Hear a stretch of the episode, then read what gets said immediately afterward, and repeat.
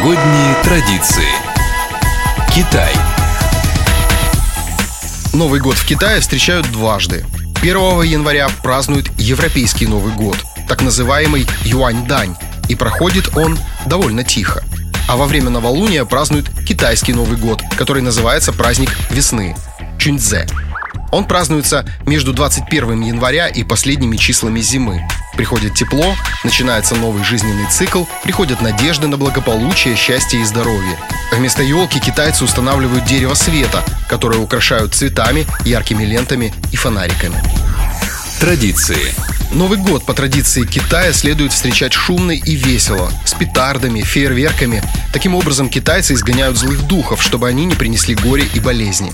Накануне знаменательного дня китайцы крепят на дверную притолоку пять полосок бумаги, которые символизируют почет, удачу, богатство, радость и долголетие.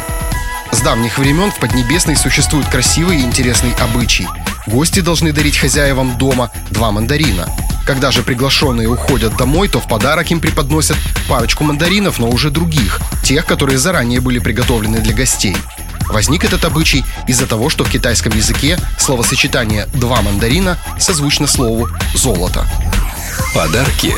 Китайцы любят дарить парные подарки, так как они обозначают гармонию в семье, общность интересов. Не принято дарить часы пожилым людям, игрушки или детские вещи парам, которые ожидают ребенка. Подарки преподносят перед уходом, иногда просто кладут их в укромное место, чтобы хозяева нашли их при случае. Новогодний стол.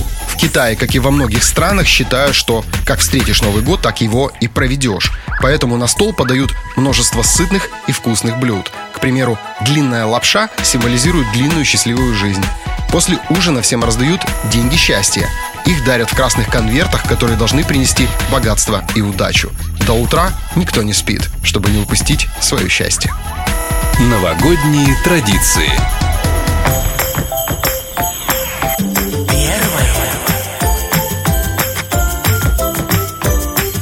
Будь ближе. Первое. Новогоднее.